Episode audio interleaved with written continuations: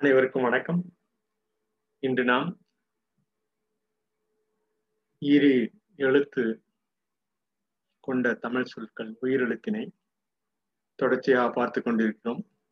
அவ்வாறான பார்ப்பது எதற்கு என்று சில பேர் கேட்கலாம்.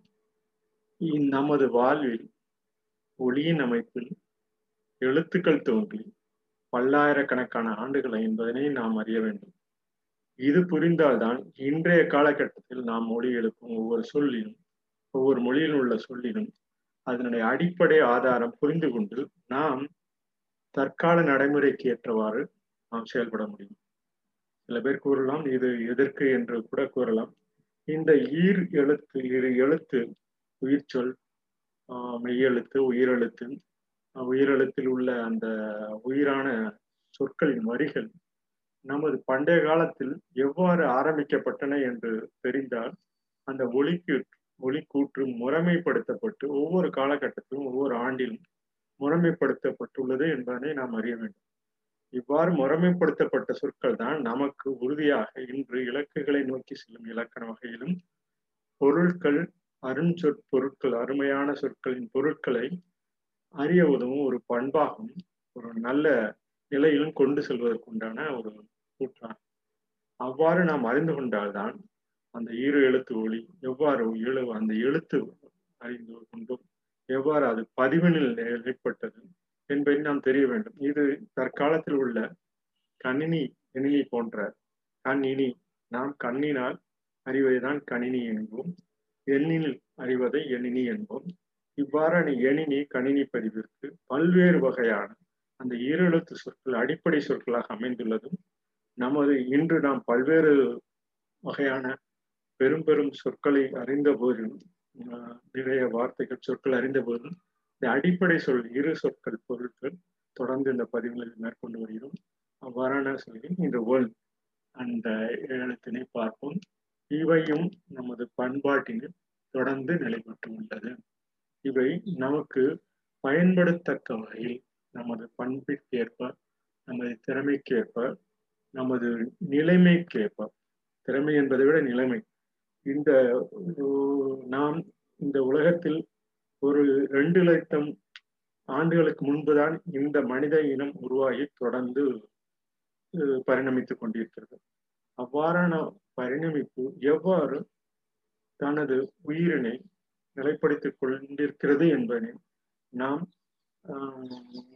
இறை வழியிலும் இயற்கை வழியிலும் தெரிந்து கொள்ள வேண்டும்.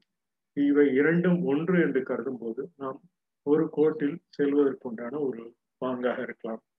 அவ்வாறான நாம் ஒரு காலத்தில் இந்த அண்டம் தோன்றிய முதல் இன்று வரை ஒவ்வொரு காரண காரியங்கள் எவ்வாறு நடந்துள்ளது என்ற அந்த பருப்பொருட்களை நாம் அறிந்து கொள்ள ஒரு முயற்சி எடுத்தால்தான் இன்று உள்ள நமது உள்ளார்ந்த உயிரினை மேம்படுத்திக் கொள்ள முடியும்.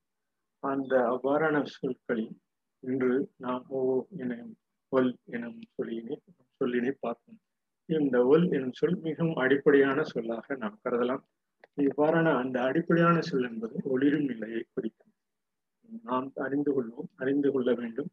இந்த ஒளிர்வு நிலை மிகவும் பிரகாசமான நிலை பெயரின் அடைய நாம் இரவில் இருட்டில் இருந்து பகலில் ஒளி பெறும்போது இந்த ஒளி கிட்டத்தட்ட ஒரு மிகவும் வேகமாக நமது சூரிய ஒளி நம் நம்மை அடைகிறது என்பதனை நாம் புரிந்து கொள்ள வேண்டும்.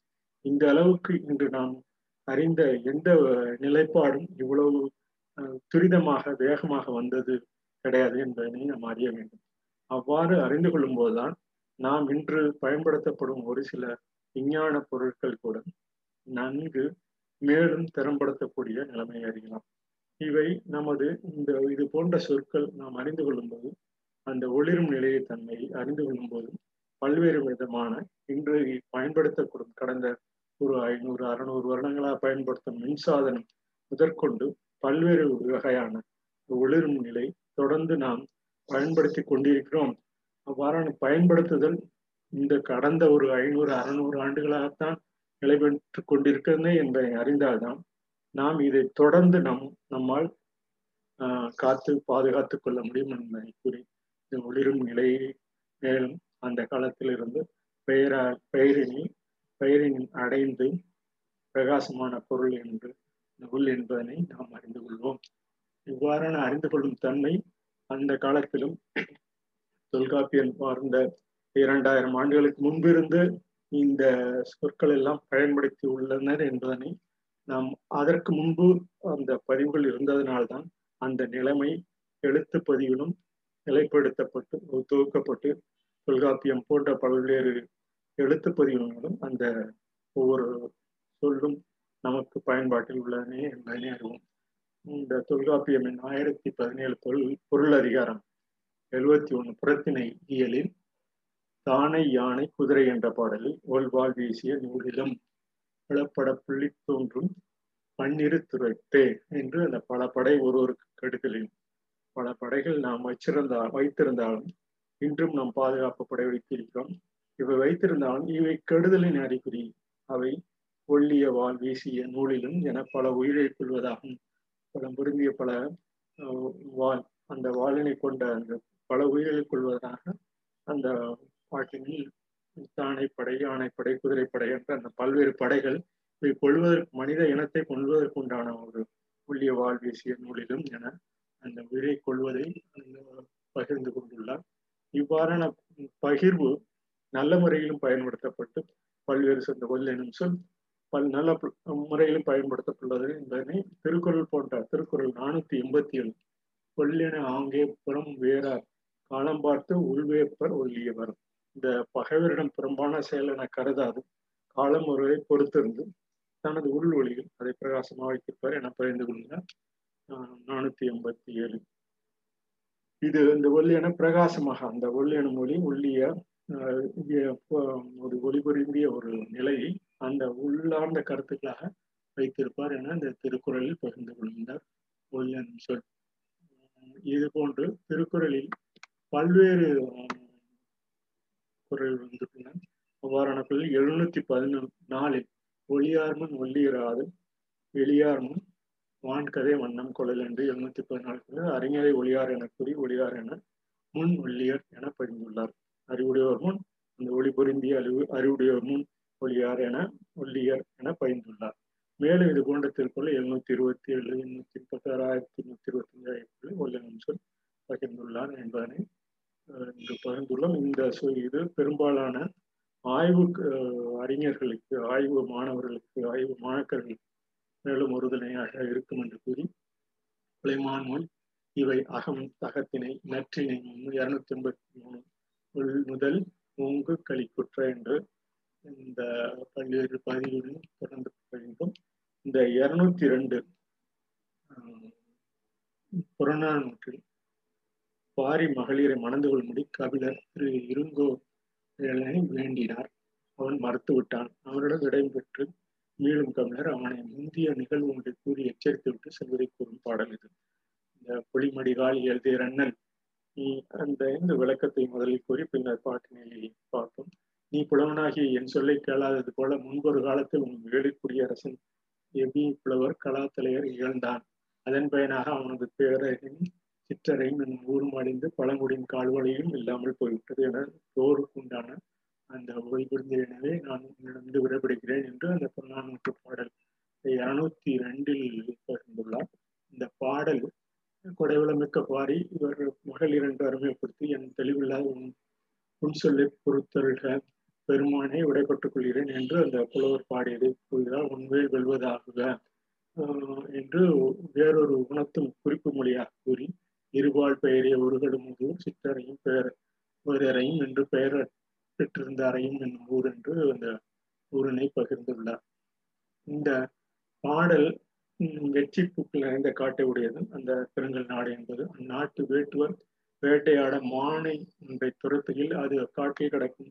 மணிக்கருக்கில் வெளிப்படுமாறு மண் கிளம்பும்படி ஓடிற்றாம். அந்த அறையம் கோடி கோடியாக உனக்கு பொருள் உதவிய மோது அரசன் இருங்கோவேல் நாடு மலையடுக்குகளை கொண்டது. அரும்பு இல்லாமல் மலையாக பூத்த வேங்கை புத்து பாறை மேல் உதிர்ந்து பெரிய புலி போல தோற்றமளிக்க அந்த பெருங்கல் நாடு என்று அந்த பதிவினில் அந்த பாட்டின் உண்டான பதிவாக பகிர்ந்துள்ளனர் இந்த பாடலை கவனிப்போம். இந்த பாடல் வெச்சிக்கான துயட்டூர் ஆட்ட கச்சிக்கான கடமா நல்லேறு நல்லேறு கடறுமணி கிளற சிதறு பொன்முள்ளிற கடிய கதலம் நெடிவரை படப்பை வென்று நிலைய விளக்குகள் ஒன்றி.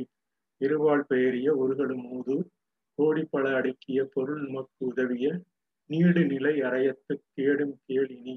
முந்தை தாயம் நிறைவுறு எய்திய ஒளிகள் கண்ணி புலிகடி மா அல் என்று அந்த பாடலின் தொடர்பா தொடர்ச்சியாக நும்போலறிவின் நூமருள் உருவன் புகழ்ந்த செய்யுள் கலா அத்தலையை இகழ்ந்ததன் பயனை இயல்தேர் அண்ணல் எவ்விதொல் குடி படியர் மற்றும் இவர் கைவன் பாரி மகளிரன்கள். தேற்றா புன்சல் தோற்றிசின் பெருமான் விடுத்ததனன் வெளியியர். நின் வேலை அடுக்கத்து அரும்பு அறமலர்ந்த கருங்கால் வேங்கை.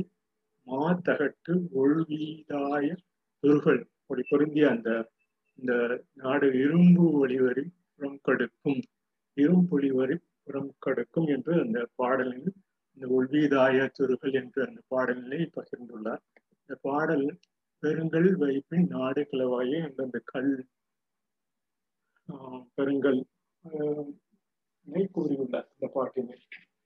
பெருங்கல் வைப்பின் நாடுகளே என்று இந்த இந்த பதிவினை பெருங்கல் வைப்பின் நாடுகளும் ஒன் வேல் வெற்றி பெறுவதாக என்று உன்னிடந்து விடைபெறுகிறேன் என்று அந்த பெருங்கல் வைப்பின் நாடுகள வாயு என்று அந்த பாட்டினை முடிக்கிறார். இது கிட்டத்தட்ட இரண்டாம்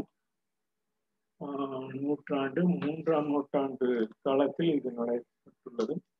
எனவே இது போன்ற அந்த சொல் அந்த சொல் அமைப்பு மாத்தகட்டு ஒல்வீதாயன் துருகல் இரும்பு இரும்புலி வரி புறம் கடுக்கும் என்று அந்த பாடலில் சொல்கிறார். நன்கு செய்யப்பட்ட தேரின் தலைவனே இவர் எவ்வியின் குடி குடிவழி பழங்குடி சேர்ந்தவர் வள்ளல் தனமிக்க பாரியின் மகளிர் என்று நான் சொன்ன எனது தெளிவற்ற சிறு சொல்லை பொறுத்துக்குள்ளாக பெரியவனே. பெருங்கல் வைப்பேன் அந்த பெருங்கல்லை வைத்துவிட்டு அந்த வாரான கேடு பல்வேறு வகையான கேடு நிறைந்த அந்த வெச்சி பூ மலரும் காடு என்று அந்த பொல் என்னும் சொல் இந்த பாட்டினில் வருகிறது. கிட்டத்தட்ட இருநூத்தி இரண்டு புறநானூறு இருநூத்தி இரண்டு. இதனை இந்த பாடலை கலாத்தலையாரை மதியாதல் கண்ட பலனிது கலாத்தலையாரை மதியாததால் கண்ட பலனிது என்று சலமன் பாப்பே அவர்களும் தனது புறநானூற்று இந்த பாடலில் கூறியுள்ளார். அவரது தொகுப்பாய் இருநூத்தி பதினொன்றில் இந்த இருநூத்தி இரண்டாவது பாடலை சாய்ந்துள்ளார் என்பதை கூறி மேலும் இந்த இந்த பாட்டிற்கு உண்டான அடுத்த பகுதி ஒன்று இருநூத்தி அறுபத்தி ஐந்து வென்றியும் நின்னோடு செலவே என்று பாண்டிய நாள் சோனாட்டு முகையிலூர் திருப்பர தும்பியார் என்பவர் இந்த பற்றி இந்த பாடலின் பற்றி கூறியுள்ளார். தலைவன் ஒருவன் பரிசிலருக்கு பெருமளவில் உதவி செய்து அவர்களை பாதுகாத்தவனால் அவன் தன் வேந்தர்களுக்கு துணையார் போர் புரிந்து அவர்கள் வெற்றி பெற செய்தான். இவ்வாறு பரிசுகளை பாதுகாத்து வேந்தர்களுக்கு உறுதியாக உறுதியாக உறுதுணையாக இருந்த வன்மையும் வலிமையும் இந்த தலைவன் இறந்து பொழுது நடுகளாய் நிலையை கண்டு மனம் கலந்து சோனாட்டு மொழியில் சிறுதரு தும்பியார் இப்பாடலை பாடியுள்ளார். அந்த கல்லாகி விட்டாயே என்று அந்த நமது நமது இன்றைய காலத்தில் சால்மான் பாப்பே அவர்கள் தன்னுடைய கல்லாகி விட்டாயே என்ற அந்த பாட்டினை கூறுகிறார். தலைவன் இறந்த பின்னர் அவன் பெருமையை கூறி வாழ்ந்தல் கலங்கி போன பொருளை குறித்து வாழ்ந்தல் என்று இந்த துறையினை பகிர்ந்துள்ளனர். இந்த பாடல் ஊர்நனி இறந்த பார்முதர் அறந்தலை ஓங்கு நிலை வேங்கு ஒல் ஒல்லினர் நறுவி இந்த பாடலில் ஒல்லினர் நறுவி போந்தை அந்தோட்டின் புனைந்தன தொடுத்து பல்லான் கோவலர் படலை சூட்ட கல்லாயினை ஏ கடுமான் தோன்றல் வான் ஏறு குறையும் நின்றால் நிழல் வாழ்க்கை பரிசிலர் செல்வம் அன்றியும் எரிதார் கடும்பகட்டு யானை வேந்தர் ஒடுங்க வேண்டியும் இன்னொரு செலவே என்று ஒடுங்க வேண்டியும் என்னோட சில வேண்ட அந்த பாட்டினை முடிக்கிறார். வழிபடும் நடுக்கல் ஆயினாயே என்று நாம் பல்வேறு ஆய்வுகள் கருத்தரங்கள் எல்லாம் இந்த இந்த பாட்டினை விட்டு தொடர்ந்து அறிந்து உள்ளனர். விரைந்து செல்லும் குயிலுடைய தலைவனி ஊரிலிருந்து வெகு தொலைவில் பாறைகள் சூழ்ந்த பாலிடத்தில் ஓங்கி உயர்ந்த வேங்கை மரத்தின் ஒளிபுரிந்திய அந்த ஒளி அந்த ஒளிபுரிந்திய பூங்கொருத்துக்களை பனங்கர் குருத்துகளோடு சேர்த்து தொடுத்த மாலையை பல பொற்கள் பசுக்களை உடைய இடையில் சூட்டி ஒளிபடும் நடுக்கல்லாயினாயே என்ற இந்த ஒளி பொருந்திய சூழ்நிலை எவ்வாறு இருந்தது என்று கூறி மலையிடம் தோன்றும் இடி போன்ற வலிமை வன்மை உடைய நடிநிலையும் பால் பரிசீலர்களையும் செல்வம் மட்டுமல்லாமல் மலர்ந்த மலர்களாய மாலை அணிந்த விரைந்து செல்லும் வலிமையுடையானவருடைய வேந்தலும் குறையாத வெற்றியும் உன்னிறப்பால் உன்னுடன் மறைந்தனவே. அந்த வரநூலகை வழிபடும் நடுக்கல்லாயினாயே என்று இந்த பாடலில் அவர் பகிர்ந்துள்ளார். இந்த உவல் என்ற சொல் அடிப்படை சொல்ல ஆகிய ஒளி என்ற அந்த சொல்லிற்கு எவ்வாறு வந்தது எவ்வாறு நமது பகிர்வு நீப்பலாம் என்று மீண்டும் பார்ப்போம். இத்துடன் இன்றைய பதிவினை நிறைவு செய்கிறோம். நன்றி வணக்கம்.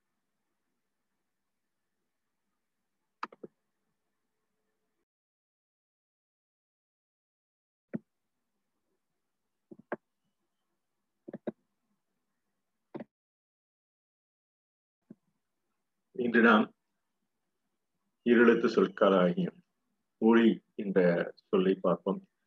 ஒல் என்ற சொல் நேற்று அதனுடைய வேர்ச்சொல்லாக நாம் கருதினோம்.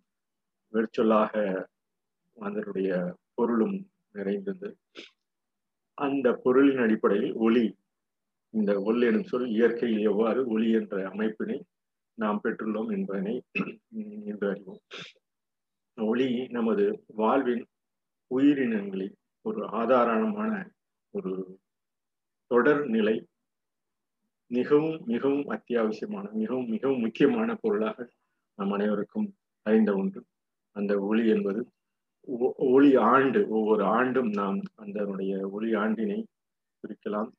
இதனுடைய நிகழ்வுகள் நமக்கு பல்வேறு வகைகளில் நமக்கு அறிந்தோ அறியாமலோ பயன்பட்டு கொண்டுள்ளது. காலங்காலமாக வருடம் வருடமாக ஆண்டு ஆண்டுகளாக பல்லாயிரக்கணக்கான கோடிக்கணக்கான ஆண்டுகளாக இந்த ஒளி என்பது நமது நமது மண்டலத்தில் சூரிய மண்டலத்தில் நாம் நமக்கு தேவையான அந்த வெப்பத்தினை ஒளியினை நம் உயிர் வாழ்வதற்கு உண்டான அடிப்படையான கூறுகளில் ஒன்றாக நாம் கருதலாம்.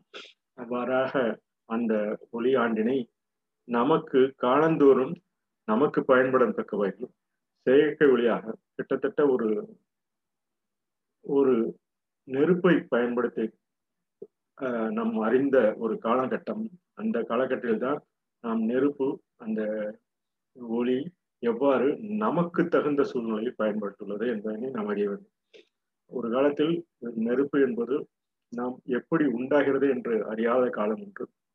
அறிந்த காலத்தில் இந்த அறியப்பட்ட காலத்தில் வெறும் நெருப்பு சூழ்நிலை ஒன்றிதான் மட்டும்தான் உருவாக்கி கொண்டிருந்தோம் பின்னர் அந்த செடி கொடிகளில் அறிந்த ஒன்றாகிய ஆமணக்கு போன்ற நமது செடி வகைகள் அது பயன்பாடு மிகவும் சிறப்பாக இருந்த காரணத்தினால் அவற்றினை கொண்டு நமது விளக்கு போன்ற அந்த தீபம் போன்ற ஒளியினை தீப ஒளியாக ஒவ்வொரு ஆண்டும் நாம் ஒரு சில குறிப்பிட்ட மாதங்களில் பயன்படுத்தி வந்துள்ளோம் என்பதனை இந்த தமிழ் மாதங்களில் நாம் கார்த்திகை மாதம் போன்ற மாதங்களில் நமது பகுதியில் அறிந்து கொள்ளலாம் அதுபோன்று பல்வேறு பகுதிகளிலும் அவரவர்கள் தனது அந்த சூழ்நிலையை அறிந்து கொண்டு உள்ளார்கள் என்பதனை அறிய வேண்டும். இவ்வாறான செடிகளின் மூலம் பயன்படும் அந்த ஒவ்வொரு நிலைப்பாடும் காலந்தோறும் நிலைப்பட்டு பின்னர் தான் அந்த தீபமாக நாம் ஏற்றும் அந்த தீப தீ பக்க பலமாக தீப தீப ஒளியாக நமக்கு தொடர்ந்து பயன்படுத்தியுள்ளது ஆண்டுதோறும் அதன் பயன்பாடு இன்று வரையும் நாம் மின்சாதனங்களை உபயோகப்படுத்தி கொண்டிருந்தாலும் அதனுடைய தொடர் பயன்பாடு அது எரிபொருளில் தான் உள்ளது என்பதனை அறிய வேண்டும். அந்த எரிபொருளின் மூல காரணமாகிய சூரியன் நமக்கு என்றும் நமது மண்டலத்தில் சூரிய மண்டலத்தில் நமக்கு பயன்படக்கூடிய வகையில் தொடர்ந்து நம் வாழ்வில் பயணித்துக் கொண்டிருக்கிறது என்பதனை நாம் அறிய வேண்டும். அந்த கூற்றினை அடிப்படையாக கொண்டு இந்த இந்த ஒளி இந்த சொல்லின் அமைப்பினை பார்ப்போம். இந்த ஒளி இந்த சொல் நமக்கு அந்த காலத்தில் அந்த காலத்திலிருந்து இந்த காலம் வரை சூரிய ஒளி நமது மண்டலத்தில் சூரியன் அந்த சூரிய ஒளி வெப்பத்தில் தான் நமது உயிர் தன்மை நிலைத்து நிற்கிறது என்பதனை அறிய வேண்டும். மிக மிக மிக குறைவான பகுதி நாம் வாழும் சூழலுக்கு ஏற்ப அமைந்துள்ளது. இந்த ஒளியின் பயன்பாடு என்று சொல்லலாம்.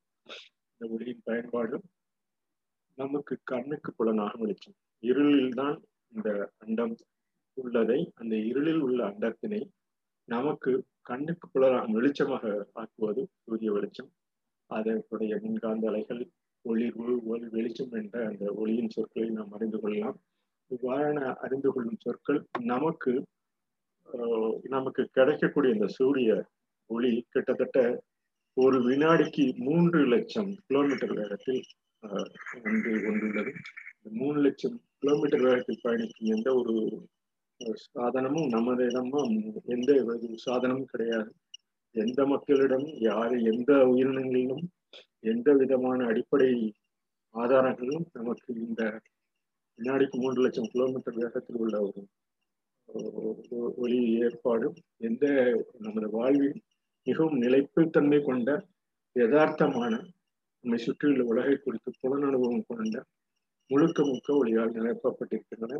இந்த பகல் இந்த ஒளியின் கூட்டினால்தான் ஒளியினால்தான் நாம் நமது உயிரினை தொடர்ந்து ஒவ்வொரு தலைமுறைக்கும் பாதுகாத்து கொண்டுள்ளோம்.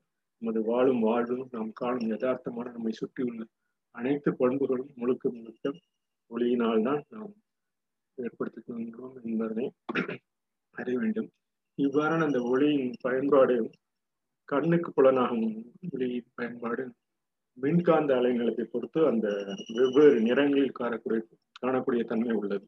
மஞ்சள் பச்சை நீலம் என கண்ணுக்கு புலனாகும் ஒளி பல நிறைவுடையதாக தொடர்ந்து இருக்கிறது. சில குணங்கள் அவை எல்லாம் சேர்த்து வெள்ளை நிறமாகவும் காட்சியில் அவ்வாறான ஒளி ஒளி என்றாலும் ஒளிர்வு அல்லது ஒளி என்பதுதான் பொருள்படும். ஒள் என்று சொல்லினை நாம் அந்த வேர்ச்சொல்லாக கருதலாம். ஒள் என்றாலும் ஒளிர்வு அல்லது ஒளி என்று அந்த தொடர்ந்து பயன்பாட்டு உள்ளது.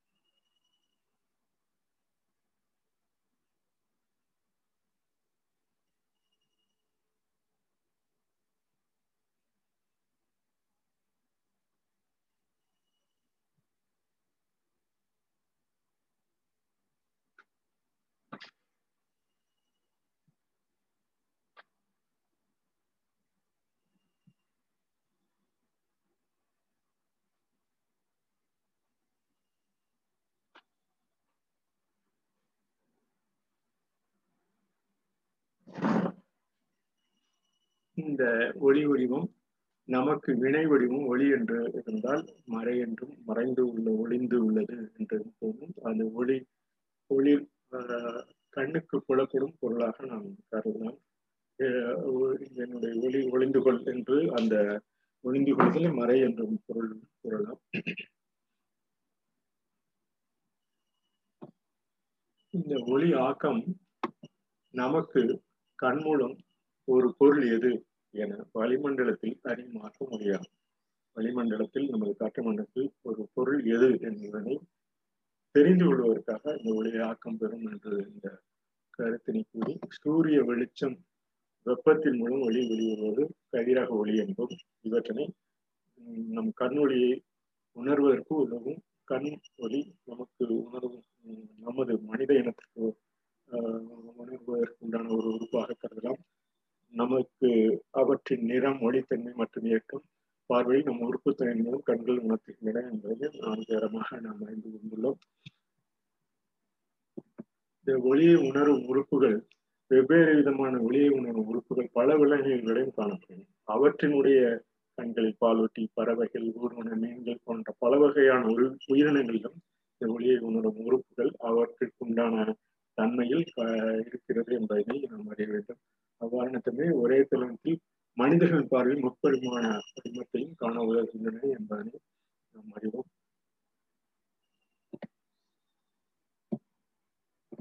இவ்வாறான அறிவியல் அறிவு நமக்கு கண்களிலிருந்து ஒளி வெளிப்பட்டு ஒளி பொருளடைவதையும் அதனால் இப்பொருள்கள் நமக்கு புலனாகுதோ எண்ணின ஒரு காலத்தில் பின்னர் அறிவியலாளர் ஒளியை பற்றி ஆராய்ந்தனர்.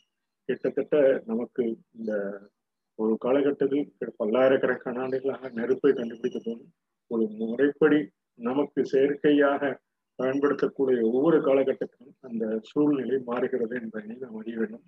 பதினைந்து பதினாறாம் நூற்றாண்டில் தான் இந்த வெள்ளை ஒளியையும் நுண்ணோக்கி தொலைநோக்கி போன்ற அறிவியல் இயல்பாடுகளை கண்டுபிடித்ததன் காரணமாகத்தான் நாம் இன்று பயன்படுத்தி கொண்டுள்ள அனைத்து பொருட்களும் பயன்பட்டு பயன்படுகிறது என்பதை நாம் அறிய வேண்டும். இவற்றினுடைய ஒளி முன்னூத்தி எண்பது நானூத்தி நாற்பது நானூ எழுநூத்தி நாற்பது நானோமீட்டர்கள் இந்த அலைத்துகள் ஒவ்வொரு நேரத்திலும் அலை மற்றும் துகளாக உங்களுடைய பண்புகளை வெளிக்கொணர்வது நீளத்தை அளக்கக்கூடிய மின்காந்த அலைகள் முன்னூத்தி ஐம்பது நானோமீட்டரிலிருந்து எழுநூத்தி நாற்பது நானோமீட்டர் வரை ஆகும் என்பதனை நாம் அறிந்து கொள்ள வேண்டும். இவற்றை ஆயிரத்தி எண்ணூத்தி எழுபத்தி ஒன்பதில் தாமஸ் எடிசன் கண்டுபிடித்தார். சுமார் முதன் முதலில் கண்டுபிடித்த சுமார் பதினேழு பதினாலு மணி நேரம் வாழ்வுடைய அந்த தப்பித்து மின்னுளரும் விளக்கு. அந்த பதினாலு மணி நேரம் தான் அந்த ஒளி ஒளியின் பயன்பாடு எரிந்து மனிதன் கட்டுப்பாட்டுக்குள் செயற்கை கட்டுப்பாட்டுக்குள் வந்தது. ஆயிரத்தி எண்ணூத்தி எழுபத்தி ஒன்பதில் தான். கிட்டத்தட்ட ஒரு நூறு நூத்தி இருபது வருடங்கள் தான் நம்மால் ஒரு ஒரு ஒளியின் அமைப்பினை கண்டுபிடிக்க முடிந்தது என்பதை நாம் இன்றும் உணர வேண்டும். ஒளி வழக்கம் போல் கடும் வெப்பத்திலிருந்து உமிழப்பட்டதுதான். அந்த வெளியில் வெளியில் உமிழப்படும் சூழ்நிலை தான் சூரிய ஒளி போல தீப்பந்தத்தை போல காந்தர விளக்கை போல பலத்த இரும்பை போல ஒளி வேண்டும் என்றால் ஏதோ ஒன்று எரிய வேண்டும் என்று அதனுடைய சூடேற்றும் தன்மை அடிப்படை சிந்தனையாக நாம் நமக்கு என்றும் நிலை நடத்த வேண்டும். அவ்வாறான ஒளிரும் விளக்கு முதலில் கண்டுபிடித்த பதினாலு நேரம் கார்பன்களை எரிந்திருவதற்கான நேரம். இவ்வாறாக தொடர்ந்து கண்டுபிடிப்பின் சூழ்நிலை தான் இன்று கிட்டத்தட்ட பத்தாயிரம் பத்தாயிரம் மணி நேரத்திற்கு நமது வாழ்விக்கு இந்த ஒளியின் அமைப்பினை நம்மால் செயற்கையாக கண்டுபிடிக்க முடிந்திருக்கிறது என்பதனை ஒரு கூற்றாக இங்கு கூறலாம்.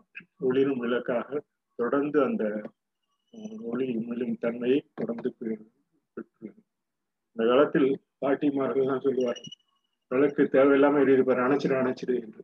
ஏனென்றால் அந்த ஒளியின் பயன்பாட்டினை ஒவ்வொரு காலகட்டத்திலும் பெரியோர்கள் உணர்ந்த காரணத்தினால் அதனுடைய தொடர் பயன்பாடு நமக்கு வாழ்வில் என்றும் நிலைத்து நிற்க ஒளி உண்மையிலும் குழல் என்று நமது இன்றும் நமக்கு ஒரு ஒளி உண்மையிலும் குழலாக குலைந்து ஒளியை ஏற்படுத்தி வருகிறது என்பதை அறிய வேண்டும். தேவையில்லாமல் எங்கும் மின்சாரம் எரிவதை நாம் தடுத்து நமக்கு வேண்டிய சூழ்நிலையில் வேண்டும் நேரத்தில் பயன்படுத்திக் கொள்வாங்க என்பதை கூறி நமக்கு வாழ்வியலில் நின்றும் சிறந்து நிற்க இந்த ஒளி குழல் இன்று கூட தயாரித்து கொண்டுள்ளனர். இதுதான் கேமராக்களை ஒரு காலத்தில் பயன்படுத்திய ஒரு சில காலகட்டத்தில் ஒரு ஐம்பது அறுபது வருடங்களாக கேமராக்களை நம்ம பயன்படுத்தியுள்ளோம். அந்த அதற்கு கூட தற்பொழுது ஒளி குழல் இந்த மின்பகிர்வு இப்பொழுது தற்பொழுது நாம் தொடர்ந்து இந்த கைபேசியெல்லாம் தொடர்ந்து நாம் பயன்படுத்தி கொள்கிறோம் இவற்றின் பயன்பாடு ஒரு சில இடத்தில் எங்கு வேண்டாம் ஒரு சில ஒரு சில மணி நேரம் நமக்கு ஒளி மூலம் கருவியாக குழலாக பயன்படுகிறது என்பதனை நாம் அறிந்து கொள்வோம். இவ்வாறான ஒளி மூலம் குழல்கள் தான் நமக்கு இன்று பயன்படும் வகை இந்த ஒளி அந்த காலத்தில் வெறும் நெருப்பை சரியான முறையில் பயன்படுத்தாத காலம் ஒன்று ஒன்று. அவற்றை சரியாக பயன்படுத்தி தீப ஒளியாக தீயினை பக்குவமாக பயன்படுத்தும் காலம் விளக்கு விளக்கு எண்ணெய் பின்னர் மின் மின்வொலி போன்ற இன்று ஒளி குழல் நமது கைபேசி வரை வந்துள்ளதை நாம் தொடர்ந்து அறிந்து நாம் நமது ஒளி அமைப்பினை சிறப்பாக பயன்படுத்துவோம் என்று கூறி இந்த பதிவினை நிறைவு செய்கிறேன். நன்றி வணக்கம்.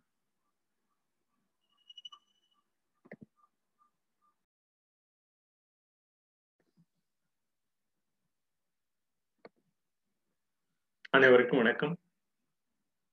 இன்று நாம் ஓ என்ற எழுத்தினை பார்ப்போம். இந்த ஓ என்ற எழுத்து நமது உயிர் நமது மெய்யில் கலந்து உறவாடும் பல சொற்களை உண்டாகி இருக்கிறது. இந்த ஓ என்ற சொல் தமிழ் உயிர் எழுத்துக்களில் பதினொன்றாவது எழுத்தாக நாம் நிலைநிறுத்தியுள்ளோம். அந்த ஓ எனும் எழுத்து எல்லா மொழிகளிலும் ஒளி ஒளியன்கள் நினைந்துள்ளது என்பதனை காணலாம். எந்த மொழியாக இருந்தாலும் சரி அந்த ஓ என்ற எழுத்து நாம் பாடும் பாடல்களில் நாம் பேசும் பேச்சு எந்த மனித இனத்தின் மொழியில் இருந்தாலும் அது ஒன்றாக இருக்கலாம். ஆனால் நமது மொழியில் அதனுடைய சிறப்பு என்னவென்றால் இந்த ஓ எனும் உயிர் எழுத்தில் நிறைந்து நமது மெய் எழுத்தில் அந்த ஒளியின் இருப்பை தக்க வைத்துக் கொண்டு எந்த காலத்திலும் அந்த ஒளியின் அமைப்பிலேயே உள்ளது நமது மிகவும் சிறப்பாக அந்த ஓ எனும் ஒளி நாம் எழுப்பும் அந்த எழுத்து எவ்வாறு நமது பயன்பாட்டில் பல காலமாக எழுத்து வடிவம் நிறைவேறுவதற்கு முன்பாக பத்தாயிரம் பதினைஞ்சாயிரம் ஆண்டுகளுக்கு முன்பாக அந்த ஓ எனும் ஒளி எழுத்து நமது மனித இனத்தில் நமது இரண்டாயிரம் இரண்டு லட்சம் ஆண்டுகளாக தொடர்ந்து பயணித்து வந்த அந்த நிலையில் பல ஆண்டுகளாக இந்த ஓ எனும் எழுத்துதான் நாம் பயன்பாட்டினில் உள்ளோம் என்பதனை அறிய வேண்டும். அவ்வாறு அறிந்தால்தான் நாம் தற்காலத்தில் பயன்படுத்த படுகின்ற கணினி எணினி போன்ற அதனுடைய கருவிகளுக்கு நாம் எழுப்பும் மொழி அதனுடைய இயக்கமாக நமது இன்றைய நிலையின் இயக்கமாக தொடர்ந்து நாம் பயணிக்கலாம் என்பதனை கூறி இந்த ஓ எனும் எழுத்தினை ஆஹ் மேலும் காண்போம். இந்த ஓ எனும் எழுத்து நம் அனைவருக்கும் மிகவும் மிகவும் பயன்படுத்தப்பட்ட பயன்படுத்தப்படுகிற இன்ற இந்நாளும் பயன்படுத்துகிற மனித இனத்தின் ஒரு உறுதுணைய உறுதுணையான சொல். அது எந்த மொழியாக இருந்தாலும் சரி மொழி வேறுபாடுகள் இவையெல்லாம் நமது அந்தந்த வட்டாரத்தின் நிலைப்பாட்டினை என்றும் நிலைத்து நிற்பதற்கே என்பதனை நாம் அறிய வேண்டும். இவ்வாறு அறிந்தால்தான் நாம் நமது மொழியினை மிகவும் திறம்பட மென்மேலும் நாம் திறம்பட ஒவ்வொரு காலகட்டத்திலும் அந்த தமிழ் மொழியின் சிறப்பையும் உறுதி உறுதுணையாக கொள்ள முடியும். அவ்வாறாக நாம் அறிந்து கொள்ளும் போதுதான் நம்மளுடைய பயன்பாடும் எந்த மொழியாக இருந்தாலும் அந்த மொழியுடைய பயன்பாடு தக்கவாறு நமது மொழியும் சேர்ந்திருக்கும் என்பதனை நாம் அறிய வேண்டும். இன்று நாம் பயன்படுத்துகிற அந்த ஒளியன்கள் கணினியில் மிகவும் எளிதாக ஒரு சில மொழி ஒரு ஒரு சில மொழிகளில் அந்த அந்த தாய்மொழிகளில் உடனே நிலைப்பட்டு அது அதனுடைய தகவல் தொடர்பு சாதனமாக தகவல் பரிமாற்றம் சாதனமாக உடனே நிலைப்பட்டுள்ளது. ஆனால் தமிழ் மொழியில் ஓ ஓகை என்ற சொற்கள் நாம் பயன்படுத்தும் போது அந்த சொல்லின் பயன்பாடு கணினியிலும் இன்றைய நிலையில் பயன்படுத்தப்பட வேண்டும் என்றால் இது போன்ற ஓரெழுத்து ஈரெழுத்து சொற்கள் நமது பயன்பாட்டினை நன்கு அறிந்தால்தான் நாம் இன்று பயன்படுத்தப்படும் பல்வேறு வகையான சொற்கள் தொடர்ந்து நிலைத்து நிற்க முடியும் என்பதனை கூறி இந்த ஓ எனும் சொல்லியை மேலும் ஓகை என்ற சொல் வரை இன்றைக்கு பார்ப்போம். இந்த ஓ எனும் சொல் தமிழ் எழுத்தின் உயிரெழுத்தாகும். இது பதினொன்றாவது எழுத்தாகும். மா முதல் இன்று ஓ வரை இந்த எழுத்துக்கள் இரு எழுத்துக்களை தொடர்ந்து தமிழ் மொழியில் பதிந்து வருகிறோம். அந்த ஓ என்பது இடைச்சொல்லாகவும் பயனாகிறது. சென்று தாக்குதல் அந்த அந்த காலத்தில் சென்று தாக்குதல் என்ற அந்த பொருளையும் குறிக்கிறது. நீர்த்தாழ்வு பலகையை குறிக்கிறது. ஓ எனும் சொல் தமிழ் சொல்லாகும் தமிழ் இசை சொல்லாகும். இவை தமிழ் இசையில் விளரி என்ற சுரத்தில் ஓ எனும் நம் உயிர் ஒளி சொல்லாக பயன்படுத்தியுள்ளனர் என்பதனை அமர வேண்டும். இவ்வாறான அறிவு மார்பு குரலாக நாம் ஓ எனும் சொல் இந்த மார்பு குரலாக ஒவ்வொரு ஒளியும் ஒழிக்கும் போதும் இந்த அந்த ஆரோசை அமரோசை போன்ற அந்த தமிழ் இசைக்கு மார்பு குரலாக அந்த ஓ எனும் எழுத்து நமது தாளாட்டு பாட்டு முதல் நமது நாட்டுப்பாடல்கள் பல்வேறு தமிழ் இசை நாட்டுப்பாடல்கள் தொடர்ந்து இந்த ஓ எனும் ஓசையும் விளரி எனும் சுரத்தில் குறிக்கிறது என்பதையும் அறிய வேண்டும் ஓ என்று தொடங்கும் பாடல் பல்வேறு விதமான பாடல்கள் தொடர்ந்து நம்ம நாட்டின் மரபை தொடர்ந்து நீட்டுள்ளது என்பதை நாம் அறிய எழுத்து நெட்டெழுத்தாகும் இவை நம் உயிரெழுத்து மெய்யெழுத்து எனும் இரண்டு வகையில் ஓ எனும் உயிரெழுத்து வகையைச் சேர்ந்தது. இந்த உயிரெழுத்து இது ஒழிக்கும் கால அளவின் அடிப்படையில் இந்த நீட்டித்து நெட்டெழுத்து என பரிந்துள்ளன இந்த எழுத்துக்கள் எல்லாம் கடந்த ஒரு பத்தாயிரம் ஆண்டுகளால் தான் வந்துள்ளது என்பதை மேலும் மேலும் வலியுறுத்துகிறோம் ஐம்பதாயிரம் ஆண்டுகளாக பயணித்த ஒளிக்குறிப்புகள் கடந்த ஒரு ஐயாயிரம் பத்தாயிரம் பதினெட்டாயிரம் கல்வெட்டில் எழுத்து வடிவில் பல்வேறு வகைகளில் தொடர்ந்து பயணித்துள்ளது. இந்த ஓய் எழுத்தும் ஒழிக்கும் கால அளவில் அடிப்படையில் அனை அமை தமிழ் மொழியில் அமைந்துள்ளன என்பதை நாம் அறிய வேண்டும். இவ்வாறான அந்த அறிய வேண்டிய நிலை இந்த ஓ எனும் எழுத்து மகாத்திரையாக நாம் நமது வாயை திறக்கும் போது மகாத்திரையா ஓ என்று அந்த நமது வாயின் அமைப்பை மகாத்திரையாக விரித்து கூறும் அந்த மொழி இவற்றுக்கு மகாத்திரை என்று ரெண்டு மாத்திரை அளவு என்று தொல்காப்பியர் போன்று அந்த இலக்கண குறிப்பாக இரண்டு மாத்திரை அளவு ஒழிக்கப்படும் தன்மை வாய்ந்தது என்று அந்த ஒளியின் அமைப்பை பெயர்ச்சியில் நெடில் நெடில் வகையில் வகுத்துள்ளனர். இந்த ஆவிதியே ஓ என்பார். இது பல்வேறு விதமான நமது இலக்கியங்களில் இந்த அமைப்பு வா விதிய ஓ என்பார் என்பது கம்பராமாயணத்திலும் தொடர்ந்து பயந்துள்ளனர் ஓ அற இமைக்கும் சேன் விலங்கு அவிர்வொலி என்று ஒரு பாடல்களும் காப்பு உடை வாயில் போற்றுவோய் எனும் பாடல் நற்றினை போன்றவற்றிலும் காரதிர் காலை யாம் ஓ என்று நெளிய என்ற ஐங்குறு இந்த பாடலும் பரிபாடல்கள் ஓ என கிளைக்கும் கால முதல்வனை என்றும் அகத்தினை நீர்வார் நிகர் நாளர் கடுப்ப ஓ மறைந்து என்றும் அந்த பாடலினை நாம் இந்த பதிவு மூலமும் பல்வேறு வகையான நமது இந்த இது போன்ற பாடல்களின் பதிவினை நாம் மேலும் அறிந்து கொள்ளலாம். ஓ கொடிதே அறமெனும் உண்மை என்றும் இந்த கம்பராமாயணத்தில் அயோத்தி கண்டத்தில் அதே போல அந்தோ பெரிதோமோ ஆ விதியே ஓ என்பர் ஆ விதியே ஓ என்பர் இந்த ஆ விதியே ஓ என்பர் என்பது தமிழ் எழுத்துக்களில் அந்த ஆ குரல் ஆரம்பித்து ஆ எனும் நெடிலெழுத்தில் ஆ அந்த ஒளியமை நமது உடலில் எழுப்பப்படும் ஓசையில் நெடு நெடிந்து ஒழிக்கக்கூடிய அந்த விதியை ஓ என்பர்.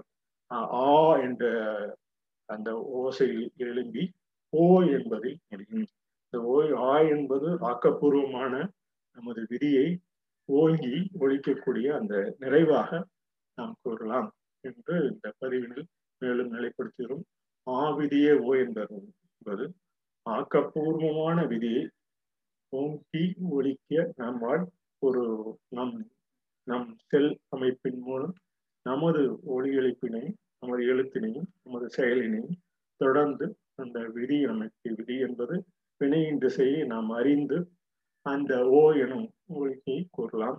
அவ்வாறான ஒளியை அந்த கம்பராமாயண அந்த கற்பனை பைத்தல் கம்ப கம்பராமாயணத்திலும் அந்த அயோத்தி காண்டத்தில் விவரித்துள்ளார் கம்பர் என்பதனை நாம் மேலும் அறிந்து கொள்வோம். இவ்வாறான ஒளிக்கூற்று நற்றினையின் ஆஹ் சொல் பேரு நற்றினை நூத்தி முப்பத்தி ரெண்டு ஓ எனும் சொல் பேர் ஊர் துஞ்சும் யாரும் இல்லை என தொடங்கும் பாடலும் ஓ எனும் மாபம் யாமம் கொள்வோ ஓ என்று எழுத்தினால் ஆரம்பம். திருக்குறள் கிட்டத்தட்ட ஒரு ஐந்து திருக்குறள்களும் இந்த ஓ எனும் யாமம் கொள்வர். என்று ஓ என்ற எழுத்தினால் ஆரம்பம். திருக்குறள் போன்றவை பல்வேறு நமது தமிழ் அடிச்சோடையும் தொடர்ந்து ஓங்கி இணைந்து நமது செயல்படும் நிலையை குறிக்கிறது. ஓ என்பது ஓங்கி ஒன்றாக இணைந்து நமது உடல் உறுப்புகள் நமது அனைவரின் உடல் ஆஹ் உயிர் சமூக சுமூகமாக செல்வதற்குண்டான அந்த ஓங்கி ஒழிக்கக்கூடிய நாம் எழுப்பும் மொழி அனைவரையும் ஒன்றாக இணைத்து நம் செயல்பாட்டினும் ஒவ்வொருவரின் செயல்பாட்டினும் நன்கு நிலைக்கக்கூடிய ஒரு தன்மையை உருவாக்கணும் என்று கூறி இந்த ஓ ஓ எனும் அந்த உயிர் எழுத்துக்கும் திருக்குறளும் தொடங்கிய பல்வேறு பாடல்கள் உள்ளது இவற்றை ஒரு இன எழுத்து மனித இனத்தின் மனிதம் எழுப்பப்படும் ஒரு இனம் எழுத்தின் மனித இனம் எழுப்பும் ஒரு எழுத்து இந்த ஓ ஓ என்ற எழுத்துக்கள். பல்வேறு உயிரினங்கள் எழுப்பிய போதிலும் நமது மனித இனம் சிறப்பாக இந்த எழுத்தின் மொழியின் பிறப்பிடம் அறிந்து முயற்சியின் தொடர்ந்த முயற்சியின் அடிப்படையாக இந்த உயிரெழுத்துக்களை இனம் வாரியாக பிரித்து உயிரெழுத்துக்கள் மெய்யெழுத்துக்கள் என்று நமது உயிரெழுத்திலும் மெய்யெழுத்திலும் நாம் பயன்படும் விதமாக பல காலமாக தொடர்ந்து அதனுடைய பயன்பாட்டினை நாம் பொருள் வடிவிலும் இனம் கண்டு பிரிந்து பிரிவாக ஒவ்வொரு காலகட்டத்திலும் அறிந்துள்ளோம். இன்று நமக்கு தேவைப்படும் இந்த ஒளியன்கள் கணினி இணைனி போன்றவற்றிலும் மிகவும் உறுதுணையாக கைபேசி போன்ற பல்வேறு நமது செயல்பாட்டுக்கும் உறுதுணையாக இருக்கலாம். இந்த காலகட்டத்தில் கொரோனா காலகட்டத்தில் இந்த மிகவும் சிறப்பாக உறுதுணையாக இருக்கிறது என்று இந்த பதிவில் மேலும் கூறலாம். இத்துடன் அந்த ஓ என்ற எழுத்தினை முடித்து ஓகை. ஓகை என்ற சொல்லுக்கு நாம் உவகை மகிழ்ச்சி ஆரவாரம் ஆறு நீர்ப்பெருக்கு அழைக்க அழைக்கப்பட்டது. ஓகை. இந்த ஓகை என்றது ஓங்கி நமது கைமாறு கருதாமல் எந்த விதமான நமது உடல் செயல்பாட்டிற்கும் ஒவ்வொருவரின் உள்ள செயல்பாட்டிற்கும் மகிழ்ச்சியாக ஆரவாரமாக ஒவ்வொருவரின் மனித இன உயிருக்கும் அனைத்து இன உயிர்களுக்கும் ஆறு ஆரவாரமாக நீர்ப்பெருக்காக அந்த மகிழ்ச்சியினை தெரிவிக்கும் வகையில் இந்த ஓகை என்ற சொல்லை ஒரு காலத்திலிருந்து பயன்படுத்தி உள்ளனர் என்பதனை அறிய வேண்டும். இந்த ஓகை என்ற சொல் இன்று பயன்படுத்துவது மிகவும் ஒரு சிலரே இந்த ஓகை என்ற சொல்லை நாம் மேலும் அறிந்துள்ளோம் இந்த கம்பராமாயணத்தில் ஓகை விளம்பிட ஒவ்வொரு ஓப்ப ஓகை கொண்டவன் உள்ளிட நோக்கினான். ஓகை கொணர்ந்து உன் மண்ணையும் இன்னல் குறைவில்லா என்று பல்வேறு பாட கம்பராமாயண பாடல்கள் தொடர்ந்து இந்த ஓகை என்ற சொல் பயன்படுத்தப்பட்டது. ஓகை கொண்டு கழிக்கும் மனத்தில் உயர்ந்தால் ஓகை பொருள் உண்டு என ஓதினால் ஓகை பொருள் இன்று என உள் அழியார். ஓகை மாதவர் உச்சி வைத்தனின் ஓகை மங்களின் பாடி ஆக்கிய உம்பர் மாதன் ஒப்புற குவிந்தனர் ஓகை கூறுவார் என்று அந்த தொடர்ந்து இந்த ஓகை என்ற பாடல் நமது பயன்பாட்டிலும் வந்துள்ளதை நாம் அறிய வேண்டும். ஓகை என்பது ஒரு சுற்று சிற்றூரின் பெயரா. இன்று திருவாரூர் மாவட்டத்தில் அருகே சிற்றூரின் பெயராக குறிப்பிடுகிறது. ஓகையோடும் இனிது கொண்டு உய்த்திட இந்த கம்பகரமன் பாலகாண்ட பாலகாண்டத்தில் ஓகை என்பது காவிரியின் கடை முக்கோணத்தில் ஒரு இருக்கும் ஒரு சிற்றூர். இப்பொழுது திருவாரூர் மாவட்டத்தில் இருக்கிறது என்று நாம் அறிய வேண்டும். இந்த சிற்றூர் தான் மூன்று தலைக்கு முன்னர் மூதாதையர்கள் வாழ்ந்தனர். மன்னர் என வாழ்ந்தனர் என்று அந்த ஓகை நோக்கி அந்த ஓகை என்ற சொல் எவ்வாறு பயன்படுத்தும் என் தாத்தா அப்பா மட்டும் சொல்லலை என்னையும் கூட இந்த ஓ என்று அந்த ஓகை பெயரை கொண்ட ஒரு நபர் நமது தமிழ் அறிஞர் ஒருவர் நடராஜன் என்ற பெயர். அவரையும் அந்த தாத்தா வந்து நாம் இன்று ஓகை நடராஜன் என்று பல்வேறு குறிப்புகளில் காணலாம். என் வாழ்நாள் நான் சுமார் இருபது நிமிடம் மட்டுமே இந்த ஊரில் கழித்திருக்கிறேன். ஆனாலும் இந்த ஊரும் அந்த பெயரும் எனக்கு மிகவும் பிடித்து போய்விட்டது. ஓகை என்ற சொல்லை கம்பரும் மற்றவரும் ஓகை என்ற பொருளை பயன்படுத்தியிருக்கின்றனர். ஓகை என்ற சொல்லை கம்பர் காலத்திலிருந்து அந்த ஓகை ஓங்கி ஒழிக்கும் கைமாறு கருதாமல் அனைத்து மக்களுக்கும் மகிழ்ச்சி ஏற்படக்கூடிய வகையில் உள்ளம் வகையறிந்து கைமாறு பல்வேறு வண்ணங்களில் உள்ளம் பல்வேறு வண்ணங்களில் வகையறிந்து கைமாறு கருதாத தொடர்ந்து நமது மகிழ்ச்சியையும் தெரிவிக்கும் மனித இனத்திற்கு ஒரு பயன்பாட்டு சொல்லாக கருதி இந்த பதிவினை நிறைவு செய்கிறோம். மீண்டும் பார்ப்போம். அடுத்த சொல்லி நன்றி வணக்கம்.